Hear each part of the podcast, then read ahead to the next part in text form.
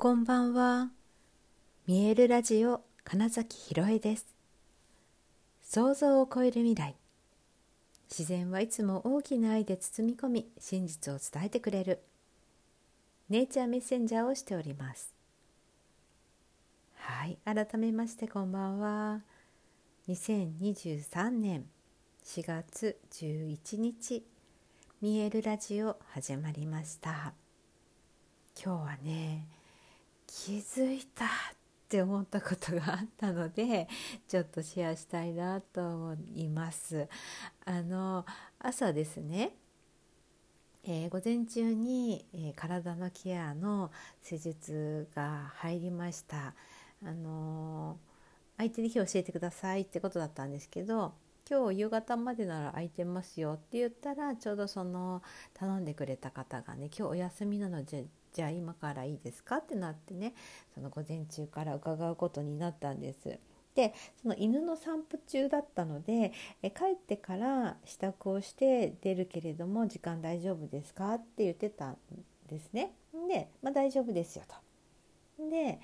ですがえー、っとその「今からお願いします」っていうねそのお散歩の時の LINE からえー、1時間ぐらい経ってから家を出て電車に乗ってってことになったので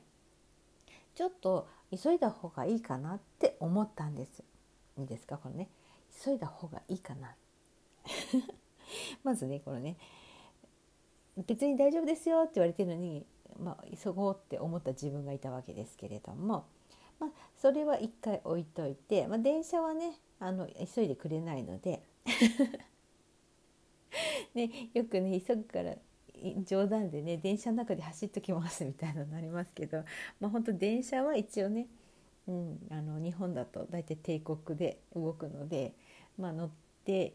一応乗り換え案内みたいなので調べて何分に着きますっていうところとは変わらないです。で駅からその指定された場所までがちょっと,、うんと歩く場所だったので私そこでねちょっとねあのそこの出口に出るまでの駅構内のこう歩いてたわけです。ちょっとててててちょっと急ぎ目に。であの最近の私の実験である自分の内側にエネルギーを本当向ける意識を向けるっていうことエネルギーを感じるっていうことをやってた時にはっってなったんです。そのちょっと急いでた時にはっってなってはちょっと待ってちょっと待ってと。今完全に外に行ってるぞと。ですよねだからその急がなくっちゃとか、ね、その行く場所にに対してっていうえちょっと待って今ここの私にエネルギー戻すぞってしたわけですよ。意識内側って言ってスッて中に戻ったら違う違う私が心地いいペースで歩いて大丈夫だと思ったんです。その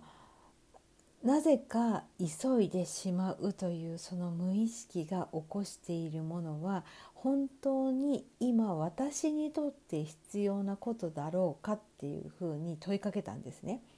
そしたら違うぞってなったわけです。全然このペースで歩きたいわけじゃないってなって自分が一番ちょうどいいなと思うペースに変えたんですよ。でえーと、駅からその場所までなんとなく調べてたところによると10分ってあの Google マップに出てたんだったかな駅からの案内にはちょっと忘れちゃったんですけど、まあ、10分って書いてたんです。ででも全然ね、えーと、1314分かかったわけですよ。で結局その建物の中も、えーと待ち合わせの場所まで結構かかって。トータル多分駅に着きますと言っていた時間から20分ぐらい経って待ち合わせの場所に着けたんですね。ででその時に、えっと向こうがいてでね「お待たせしました」ってまあ一応お声がけしたら「いえちょうどよかったです」って言ったんですよ。面白くないですか？いやだからね いやここかなり今日来たって思ったことなんです。でつまり、えーと、その自分の内側に意識を向けているっていうこと自体が本当の意味で、えーと、現実創造に結びついてるんだってことなんですよ。それがかなり私の中で腑に落ちたんですけど自分の中にあるものが、えー、外に投影されて現実世界というものがあると。だけど、えっと、自分の内側っていうものをすぐ忘れちゃうよねっていうねって言った時に今日私はその歩くスピードでハッと気づき自分の一番いい状態自分の望んでいる速さに変えてみたわけですよ。そしたらむしろ相手にとってもちょうどいいという現実が作られたわけですね。いやこれめっちゃ面白いなと思ってだからあの気づかずにすごくちょっと急ぎ足でえーと、息切れをしてついても結局今度私が待つ可能性があったでまあ、もちろんそれはねあくまでも家庭の話なので、うんと、その時に私の意識がしっかり内側になっていて、うんとその急ぎ足が一番ちょうどいいと思ってたらそれはそれで一番バッチリな現実が起こっているんだけどあの私の意識の最初に急ぎ足をしていた私の意識のままで急いでもおそらくむしろ待っただろうなっていうことなんですよ。ね、なのででも本当にそん超無意識に急いじゃったりするんだなっていうことがもう本当ちょっと笑えちゃっていや面白いなって思ったのとでねその後終わって施術が終わってえ先方がうんと、用事があるから何分までっていうところ本当にちょうど終われて、えー、じゃあ軽くランチしてから帰ろうみたいな感じでね近くを歩いていたわけです。で、うんと、パン屋さん気になってたパン屋さんがあってそこにま寄ってねえー、っと食べるいざ食べるってなった時になんかパクってやってなるべくしっかりと味わおうそう五感を生かす感じるってことをね中に意識を向けてるってことは食べるということに関してもよく噛むとかね味を細かく感じ取るみたいなことをまやってるわけですがその時にまたはってなって ね今の一口って私が本当に望んでいる一口の大きさだったろうかって思ったんですよ。ね、なんとなくご飯もいつものように口を開け、えー、なんとなくの量をとって食べてしまうでその口の中に入れてからをすごく意識してたけどいやちょっと待てよと この大きさが今私が望んでいる大きさだったっていう問いかけをした時にいやもうちょっと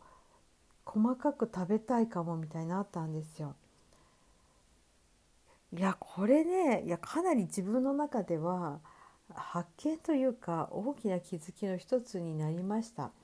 あのー、いや本当にねだからあの、まあ、俳優で食べるという仕草とかもする時に、まあ、めちゃくちゃ練習したりもするし、まあ、そういう時にはねそう、えーと、例えば豆腐を食べるシーンみたいなのを、まあ、イメージした時にどの角をどのくらいすくって食べてるどの大きさだからどのくらい口開けてるとかやってるんだけど普段の自分のご飯の時に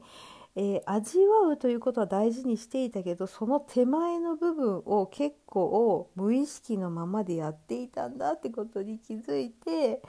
いや今日はすごくもう本当ただその発見が面白くてね いやだからいやだから本当にそのリトリートで企画している、えー、食事瞑想とかめっちゃ楽しみだなってなったんですよ。そうあのーリトリートのねメニューで結構ピックアップして面白いと私が思ってる、まあ、もう全部のメニュー本当楽しいなと思ってるんだけど中でもまず一つは、えー、そのサイレントウォークといって、えー、参加者全員で散歩に行くんだけれども喋らない。どれだけ自分がただ感じる自分の本当にペースとか自分のリズムっていうのを、えーと、誰かといる中でも、えー整えることができるかっていうのと自分の感覚に従って興味を持ったものをどれだけ見つけられるか自分がワクワクするものを見つけられるかっていうのをやりたいからそのサイレントウォークという黙ってやるお散歩っていうのがあるんですね。それとあともう一個ね結構こう人に話す時に言ってるのがこの食事瞑想っていうことでご飯を食べるということをめちゃくちゃ感じるとそして感謝しながら食べてるとそれも瞑想になるよねっていう体験をちゃんとしてほしいなって思ってたんです。でそのだからえー、っとためにも自分で食べるっていうことをより意識してたんです最近ね。その内側の意識っていうのと食事瞑想をやるぞっていうのがあるから。って言った時にうわやったそういうことかって。であのだから本当に赤ちゃん小さい子が離乳食からその先ちょっと自分で手で掴んで食べるようになった時とかにも自分の今一番いい量とか、うんと、その興味が湧いた量で食べるわけじゃないですか。で知らないものを本当になんでそんな細かくちぎって食べるのとかほらごまとかねパンのごまとかわざわざごまだけ取って食べたりとかするじゃないですか。